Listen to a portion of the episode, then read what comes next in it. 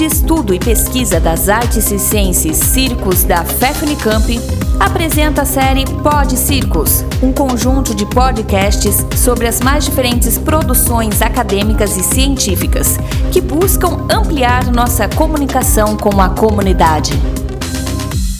Olá, galerinha maravilhosa! Olha nós aqui outra vez! Sim, sim, sim! Estamos de volta com mais uma publicação. Eu, Rodrigo Maledo Pra, artista e doutor em Educação Física. Dessa vez irei falar um pouco da minha dissertação de mestrado intitulada Atividades Circenses, Possibilidades e Perspectivas para a Educação Física Escolar. Foi defendida no ano de dois mil e sete no programa de pós-graduação da Faculdade de Educação Física da Universidade Estadual de Campinas, a Unicamp, e sob orientação do professor doutor Jorge Sérgio Pérez Galhardo, e que em dois mil e dez, com algumas modificações e acrescentando alguns temas, transformamos em formato livro, intitulado Artes Circenses no Âmbito Escolar, pela editora Unijuí. Este estudo analisou, a partir da ótica sociocultural da educação física, o circo como conteúdo relevante a ser tratado na escola. Ressaltamos que as atividades circenses em diversos países vinham constituindo-se como um aliado da educação física, atividades que não se limitavam somente ao simples controle do corpo, mas sim que geravam atitudes com potencial educativo.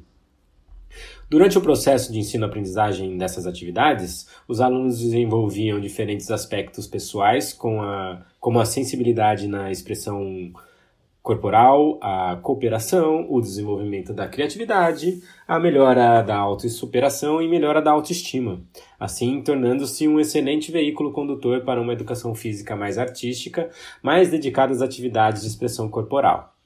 Nosso enfoque principal foi tentar criar interfaces entre o circo e a educação física, pensando nesta possibilidade de integração. Buscamos entender quais os conhecimentos das artes circenses que poderiam ser tratados pela educação física escolar. Para atingir esse objetivo, foi realizado um levantamento bibliográfico para a obtenção dos fundamentos histórico-críticos e contextualizados das artes circenses, que permitem aos professores dar subsídios teóricos a seus alunos, na busca de uma vivência rica em valores e um conhecimento significativo.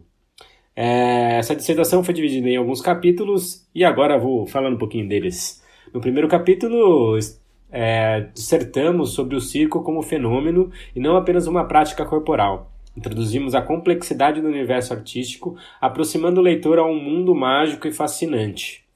O segundo capítulo, oferecemos subsídios históricos e teóricos, com os quais defendemos a inclusão do circo como conhecimento legítimo a ser tratado da educação física, mais precisamente na educação formal e suas instituições.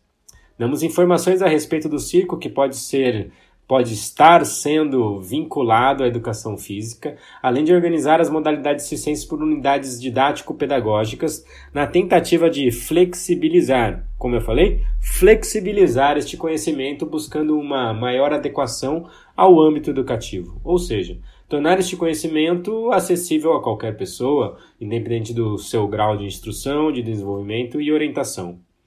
No terceiro capítulo, trazemos à tona o paradigma, paradigma pedagógico com o qual trabalhamos nas intervenções.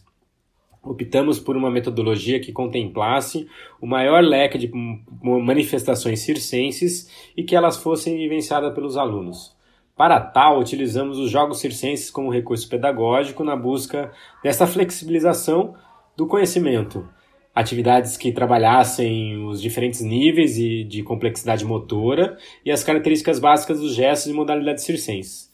Neste capítulo, damos informações pertinentes a cada bloco temático, as modalidades circenses vinculadas a ele e exemplos de jogos utilizados nas aulas. No quarto capítulo, dissertamos sobre a inserção do pesquisador em campo, o método de pesquisa utilizado, denominado pesquisação. Como metodologia, utilizamos aquela desenvolvida pelo Grupo de Estudos de Educação Física Escolar, que era vinculado ao C N P Q e era coordenada pelo professor doutor Jorge Sérgio Pérez Galhardo, abordando desde, desde o princípio, desde o primeiro contato com a escola, a escolha da turma, o desenvolvimento dos encontros com os alunos e os problemas encontrados. No quinto capítulo, desenvolvemos as considerações finais desse trabalho. O enfoque dele foi a possibilidade de ofertar estes conhecimentos, mesmo que seja uma pequena pitada, uma primeira vivência para os alunos do ensino fundamental.